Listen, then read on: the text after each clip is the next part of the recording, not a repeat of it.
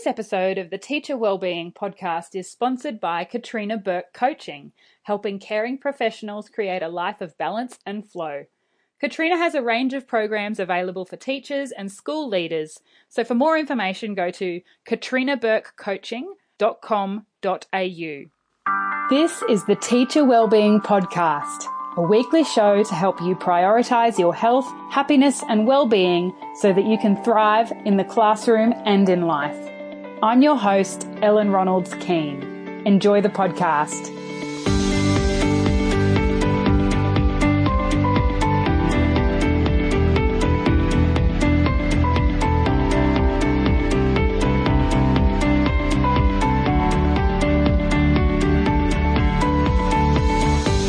Hi, everyone. Welcome back to the Teacher Wellbeing Podcast.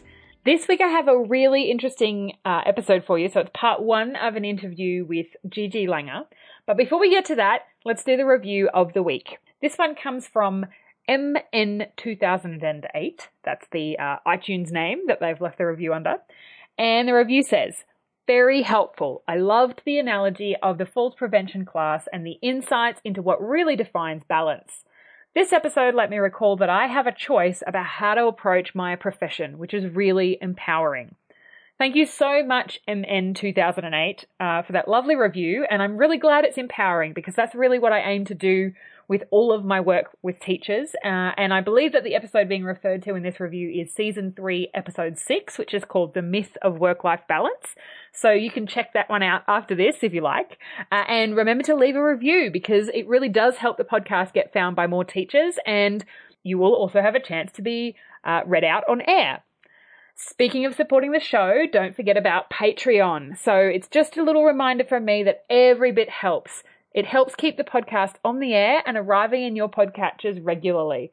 Head to www.patreon.com forward slash self care for teachers to support the show. And one last little reminder it's Self Care September as I'm recording this, and it's not too late to sign up for the Teacher Self Care September Challenge.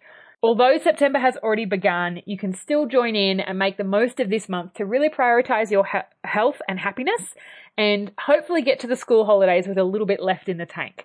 Head on over to www.selfcareforteachers.com.au forward slash September to sign up.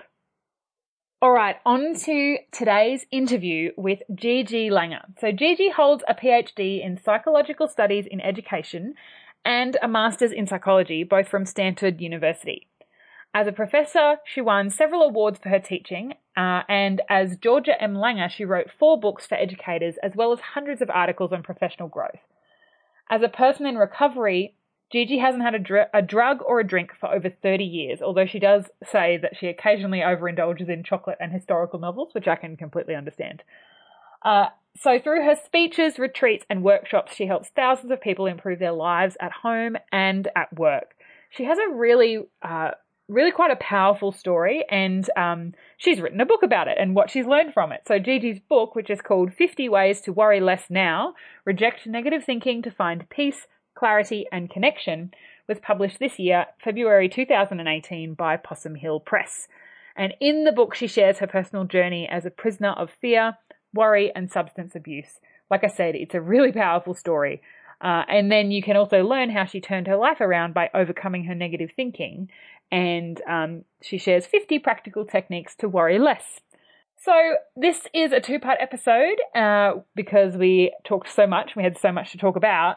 So, this episode today is part one of the interview where Gigi shares a bit about her background and her story and how she came to be writing a self help book.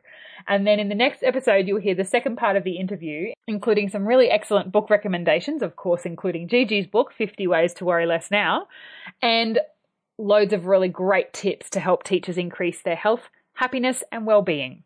So with that being said, please enjoy part one of my interview with Gigi Langer. Hello, Gigi. Welcome to the Teacher Wellbeing Podcast. Hi, Ellen. I'm so glad you're here because uh, I've been reading your book and I'm very, very much enjoying it. So I'd love for you, before we get into the, the, the content of the book, I'd love for you to tell us a little bit about your background and, uh, and, and, you know, we'll, we'll lead in from there into what brought you to write your book, 50 Ways to Worry Less. Sure. Great. Uh, it's really nice to be talking to you. Um, well, I was a middle school teacher. I taught um, seventh and eighth grade in a public school in Colorado, and then I um, went on for graduate work, and and I ended up working at Eastern Michigan University, which prepares many, many, many teachers for the U.S. And um, so I was teaching graduate students and undergrads, mostly teaching methods, and I supervised student teachers. And I forced myself every few years to take over a friend's Spanish class in May and try out some of the techniques I was teaching the undergrads and grads so I could talk from experience. Uh, so, and, and then along with that time at Eastern, uh, Michigan University, I also did tons of workshops with teachers in a um, collaborative kind of inquiry model for teachers looking at student work and using that as a way to understand how to reach the students they were having trouble getting to. So that was kind of uh, what I've been doing. I've been retired for a few years now and um, decided I would write something other than education books. So I put together my all my tips for how to keep my head screwed on straight and put them in a book. and it's a brilliant book. Thank you. Uh, and I highly recommend it to everybody listening. But we'll get to that in a second because I know that that alongside that sort of professional career, you had a real, you've had a real personal journey. Ah, uh, yes. Of health and relationships and, um, you know, addiction. Um, so I'd, I, I'd really appreciate if you would share a little bit about that. Uh, obviously, it's a little bit more detailed in the book and people should go and read it. But, uh, I guess what were the health and well-being challenges that you had that then led you to be overcoming them with some of these strategies that you share in the book? Yeah, you know, I um I was always prone to, you know, anxiety, not in a, a diagnostic medical way, but I ran tight, you know, always bit my nails, you know, was the youngest kid in a in an alcoholic family and right away I felt good about myself when I was in school. So I, you know, used my high achieving as a source of security. And um and then, you know, I got this degree and that degree and you know, this career and that career. And, and then it, it kind of became impossible to keep up that standard that I had set for myself. It was kind of like a house of cards. And, um, I couldn't get relationships to work. I was facing my third divorce and I was not yet 40. and, uh, I was, you know, uh, drinking and using marijuana. And, uh, really by the time I finished grad school, I had, um, just I was pretty much a mess, you know, but I, I made it through my degree.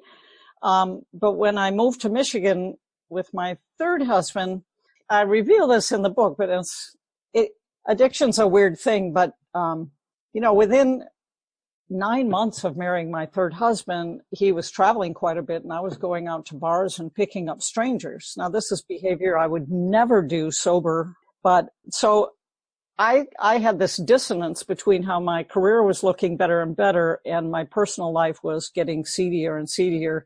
Finally, I went running to a psychologist and I said, you know, what's wrong with this picture? Yeah. And uh, he said, you know, you're in the early stages of alcoholism and you had it in your family and it'll only get worse. And uh, it took me about six months of working with him before I finally went to a 12 step meeting. And um, and I've stayed in that program ever since. I got a sponsor. I have wonderful female friends in recovery, and it's it's just been a great a great thing for me personally. Mm, wow, good journey. Yeah, it's a big journey, and um, and I and I'm you know I really appreciate you being so open and, and honest about that because I mean I know that that's uh, part of your part of your book is about uh, the importance of that honesty. Uh, but I also think it's it's difficult when, when these are, you know, these are really big life challenges, but there are also many of these things, addiction, whether it's with a substance or, or something else in our lives, um, you know, addiction to work is something that I think a lot of people in the modern world face. And, and also, as you said, that sense of really high standards for ourselves being the, what, the, the thing that we kind of cling on to for security. Uh, many of us are actually dealing with, with levels of that, perhaps not quite in the same way that you experienced before you ended up going to the 12 step program. But I think it's important that we talk about some of these things more openly so that, you know, people can learn. We can learn from each other's stories and have hope right, from each right. other's stories. Yeah, because when I got into recovery, you know, I started peeling back those layers. And, um, you know, one of the first things I discovered was I was addicted to romantic love, you know, and I'd been kind of, I had created this invented self that um, I thought would make the man happy, that I thought would, you know, make the career happy. So I was, I really didn't know who I was. I was just kind of pretending. And, you know, looking, looking through that and getting to see that, um, I had people around me who liked me for who I was and I didn't have to carry any of those masks with me uh, really, really started to liberate me. It didn't, it wasn't instantaneous. It took, it took time. But the, you know, there was the addiction to the romantic love. Then I discovered the workaholism. And I always joke that, you know, we should start a 12 step group for workaholics, but of course no one would come. no, they wouldn't have time. They'd be too, too busy at work. right, right. well, and I think, I think that's important too, to, to, um, point out that, I mean, it's not an, it's not an overnight change. Uh, exactly. I think in your book you say you've been, is it 31 years you've been yeah, sober yeah. now? And that's, so that's, it's not an overnight success or a quick fix or a magic pill. And as frustrating as that is sometimes for people in the midst of things, I think it's important to set those expectations that it's not just all going to get better overnight. It's not a Disney happy ending, you know, tie everything up in a neat little bow. At the end. Yeah, because there was the, you know, dysfunctional family that I came from and there were issues left from that. And so really what happened was even though I got sober and I was working through a lot through the 12 steps, over time I realized that I needed therapy. Um, then I started discovering, you know, cognitive therapy tools and scientific research on the brain and reprogramming and, you know, negative thinking. And then I started delving into a variety of spiritual teachings or quasi spiritual teachings or energy things. And, and I didn't do those out of my own intellectual desire. I was trying to figure out how to keep my feet on the ground and my head in a good place rather than constantly being afraid and negative and, you know, thinking these self-defeating thoughts to myself.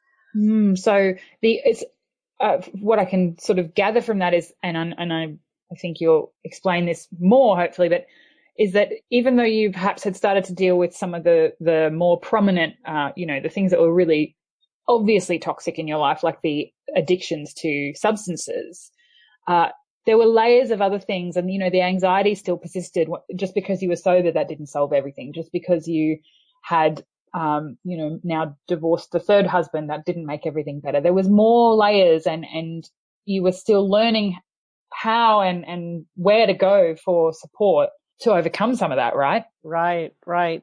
And, you know, I started, I mean, I really don't like emotional discomfort, you know, and I didn't, I didn't have any of my usual addictive substances, whether it was overwork or drinking or romance or, you know, whatever those things were that I could kind of numb myself out and not feel so anxious. Once I didn't have those because I saw how unhealthy they were, then I had to start discovering the tools that were going to help me through. For example, at work, I had a huge issue with perfectionism and um, you know those diff- those predictable difficult work relationships jealousy you know uh, overwork feeling so pressed and overwhelmed. And then you know i had things happen like uh, chronic pain. I had two frozen shoulders for a long time. So i i just started looking for things and every time i had a difficult time i found more tools. And then as a result of those tools you know over time I discovered no matter what's going on in my life, of course I'm going to have the shock and awe period where I hate it, I resist it, I'm judging it, I'm feeling awful. But then I know that I have these tools I can grab that will help me work toward a peaceful state of mind. And from that peaceful state of mind, I begin to find ways of looking at whatever situation looked horrible before. I find ways of looking at it differently and then out of that, I'll know how to act or not act So that's been a big blessing to have all those tools. Yeah. And, and one of the things I always say is that, you know, there's no one size fits all. Just like for the students in our classroom, the learning techniques and methods are not one size fits all because students are individuals. Well, so are, so are adults, you know, and, and not only are we individuals where what might work for me doesn't work for you, but also what worked for me today or in this situation maybe isn't the thing that worked last week or maybe it's a different exactly. thing that i'm feeling called to in this situation or feeling is is um, helpful in this situation that i'm in you know this new situation that i'm in and because that's why i love that even the title of your book is not um, how to never worry again ever. it's 50 ways to worry less. yeah, no, that's right. And it's 50 and you can choose one or more of those ways and it won't eliminate worry forever because life happens, but you'll be worrying less. So let's talk about some of those tools if that's all right with you. Great. Yeah. Well, you know, the, the whole idea of overwhelm, stress, perfectionism. I mean, I, I sort of lumped that it's not just worry, it's negative thinking and self-defeating thinking, which I labeled in the book as whispered lies. And these whispered lies are whispered into my head from the part of me that's afraid, um, the part of me that's negative, you know, the old habits of negative thinking. It's not like they go away 100%. We just learn to deal with them better and to see them and recognize that we have a choice whether to jump on the wagon of that negative thought and just go on down the track or to say, wait a minute, this isn't, you know, I've got myself all worked up and I need to do something to change it. So, you know, some of the whispered, typical whispered lies, or I call it sometimes stinking thinking, or some of my friends call it the oh so helpful committee in my head. yeah, I like that. I should have highlighted that bit in the book. yeah, and I'll tell you, you know, throughout the writing of my book, I had a lot of whispered lies playing with me. You know, people yeah, will criticize yeah. me, it won't be good enough, etc. But in, you know, in the midst of our our work lives, especially the education community, I would, you know, my, some of my whispered lies were, I can't get it all done. I'll fail this is this, you know, these are going on in my head. Now, sometimes they're unconscious because we're so anxiety and worked up that we can't stop long enough to even listen to what our brains are telling us. Um, another one is it won't be good enough, you know, or for an early career teacher, my God, it's such a hard learning curve. Yeah. And to, you know, to say to oneself instead of I'll never get this, just to say, I will get this. I'm a beginner. Yeah, I love that. You know, so, so or, you know, that comparing ourselves, you know, how we compare our insides with other people's outsides. So Mary next door, she looks like she's got it all together. Of course, her kids never misbehave. Ha ha ha. You know, so that whispered lie, I'm not as good as Mary. And, and those are the things that, um, you know, they kind of, well, they're very debilitating. They are. And I, and I have to put in here that, um, I believe that this, the essence of each of us is a good, strong, wise, calm person. And in our modern life and through our upbringing, some of those whispered lies got installed, you know, maybe by parents or friends or negative relationships or the education system that is still expecting us to, you know, achieve certain standards to be good enough. That's right. So, you know, they, it's not like anybody escapes without any whispered lies. I think the question is we all get to a point where it's just too much. I have to figure out a way to stay sane in this career that I love. So one of the one of the simplest, most powerful tips is um, what I call the golden key. And that can be, um, you can Google the golden key and you'll find the name of the developer, Emmet Fox, E-M-M-E-T Fox. And, and it'll give you the exact transcript. Now I've, for the technique, I've changed it a little and made it a little less um, religious sounding, but it's it's the most simple thing and it really works. Um, first you, th- you think of either a phrase like all is well, or if you have a favorite prayer, you know, the serenity prayer or whatever prayer you like, or it could be an image of a rose or um, a lake scene that, or the ocean that brings you peace. You know, it's, it's some either words or image in your mind that's going to feel uplifting to you. So you, you figure out what that is first. Okay. Then here comes the whispered lie, right? I'll never be able to figure this out. This happened to me when I was trying to figure out how to upload my ebook on Kindle. Oh, uh, yeah. Anyway, so the whispered lies, you're never going to be able to figure this out, you know. And um, so I noticed that I was saying that to myself. I didn't punish myself for it. It's natural when I get frustrated. And then I just redirected my mind away from the whispered lie and toward my phrase. So let's say my phrase is, um, you know, all is well. I'll eventually figure it out. You know, all is well. Eventually I'll figure it out. Well, guess what my mind does? Goes back to the whispered lie, right? I'm already tense and it's going to take a while. So the recommendation for the tip is that I just monitor my thoughts. And when I catch myself getting tense and scaring myself with my thoughts, I gently bring my mind back to my positive thought or image. Well, then it may have to be done, this redirecting 10 times a minute. Yeah. Or many times a day. But here's the cool thing. Emmet Fox says, and this has been my experience too, by the sheer action of attempting to change my thinking from the negative to something more positive, the situation I was so worked up over in the first place will be taken care of. Now it sounds a little magical, but if you think about the research on, you know, what you think, what we what we focus on comes true, manifestation, you know, a lot of that stuff about positive thinking and drawing the good into our lives and all that.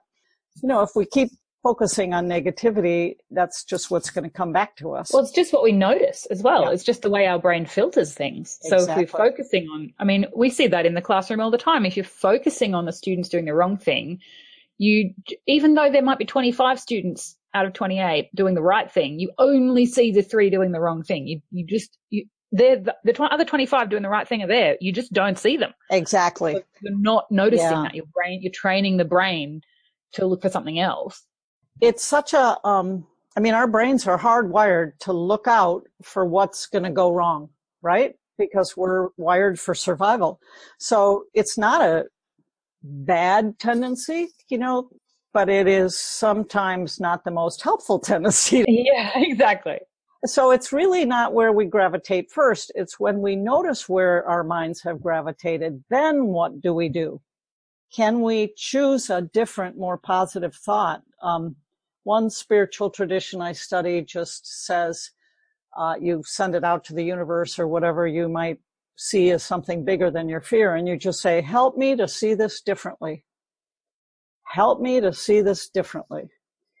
That is an incredibly powerful thing to say. It doesn't change the immediate situation, but it changes your, if you can see something differently, it can change your experience of the immediate situation. Exactly. Your perspective. And, and I've learned that I can never act in a situation where I'm freaked out. If I'm anxious and tense, I will probably, if I act or say anything, I will probably make the situation worse. And then I'll feel even worse. So I've learned, some of us call it the, the two day rule, you know, some, but I, let's say a teacher says something nasty to me or let's say I have a meeting coming up with a parent who's been difficult over time and I'm really tense about it. Um, if I can use the golden key, and there's a couple of other things I'll mention, to get myself into a place of peace, peace of mind. Some people use, you know, mindful breathing. If anybody listening is a meditator, you know exactly what I'm talking about. And by the way, you don't have to not have any thoughts to be a good yeah. meditator. I right. love, I love the guided meditations that just reprogram my thinking just by me sitting down and listening and breathing with it. But anyway, it's like, it's like the discipline of breathing where I notice that my thinking is negative and then I, I turn it around. Mm. It's just redirecting um, in the same way we redirect students in our classroom. And there's always a couple of students that you have to redirect repeatedly the same thing, you know, maybe every day or five times a day for the whole year, you know, all four legs of the chair on the floor. Thanks, Johnny. Right, like right. over and over all yeah. day. you know, the, and the negative thoughts can be made worse by the people we hang around with. So there's a decision to be made. Uh, you know, that teacher planning room conversation or the teacher lunchroom where everyone's awfulizing how hard they're working the the very dramatic thing. And I, and I think that's maybe helpful to some extent because we need you know to kind of all acknowledge how hard we're working and how hard things are. But then when we get jump on the train and join the story about it's going to be this way and the administration's going to do that and we're not going to be able to and we get into all this living in the wreckage of our future and all this negativity then we're just whipping ourselves up into a higher and higher state of tension from which right. I don't think we can operate in the most loving, caring way in any situation. Yeah. And I think you're right. There's a difference between being, because you, you, talk about the importance of being honest about our worries and life's difficulties in, in, in, the book. And, and I think there is a difference between that, that conversation in the staff room that is, wow, this is really hard. I'm having a bad day or I'm, I'm struggling with such and such that's a different kind of honesty and it's i wouldn't say that's necessarily negative because that's just acknowledging the the struggles compared to as you say getting wrapped up in the story and kind of getting feeding off each other and i love that line living in the wreckage of the future that's the essence of negative thinking you know? yeah it's a different it's yeah. just different yeah and i think it's you know that importance of finding what I call in the book growth partners, but especially for early career teachers, you know, there are a lot of teacher lunchrooms you can't go in and say you're struggling with something or yeah. you're worried or because it's not a safe place. Um, right. Or everybody just jumps in and comes back with their own awful stories. Well, how does that help you? So it's really important to find a person, whether it's in the school or out of the school, that will not just uh, jump on the bandwagon with you and reinforce all your worries and inflame them more. And it's equally um, unhelpful to have a friend who just says, "Well, tell let me tell you about how it was for me," because then they're not they're not giving you the care of focusing on what's bothering you And it, it's also not that helpful. And this often happens when we share with men because they want to help us, you know. It's not that helpful to, you know, share with someone who's going to immediately jump in and give you suggestions. Mm. Because, you know, yeah, I'll use their idea and if it doesn't work, I can blame them. Yes. So, you know, the most empowering people to share with, and we're really blessed when we can find just one of them, is someone who will listen and then try to understand. So what you're worried about is, or you're anticipating that this parent's going to blah, you know, help me delve into my thinking and what's, how I'm scaring myself. And then I don't know if in Australia cognitive coaching is a, something people have learned. It's a I don't think it's something, I mean, that's essentially what I do with with people and I coach them, but I don't, I really don't think it's well known or well understood. I think, in fact, I was just, just having a conversation with someone this morning about how I need to write some, some stuff on my website about actually what I do with people because, um, I think a lot of people maybe don't understand what coaching is in that, in that context. Um, and also I don't think in Australia we have a, we don't have a strong culture around therapy or 12 step programs. I mean, they're there, but it's, it's not part of the, oh, yeah. Um, cultural narrative, I think the way it is in the States, which is, I think, I think a shame for us because there's so much power in, in that for people that need it. And I think it's a little bit more normalized in, in the States than it is. Because Australia tends to be a bit, ah, she'll be right. Um, yeah. and then just, you know, don't well, actually deal with it. have our own share of that. Okay, we'll wrap up part one of my interview with Gigi there. Stay tuned for the next episode where Gigi shares one of the best acronyms I have ever heard. And as you know, teachers, we know a lot of acronyms, as well as some really excellent further tips to help teachers increase their health, happiness, and well-being. Until the next episode, remember you're a person first and a teacher second, and you are worthy of your own care. See you later.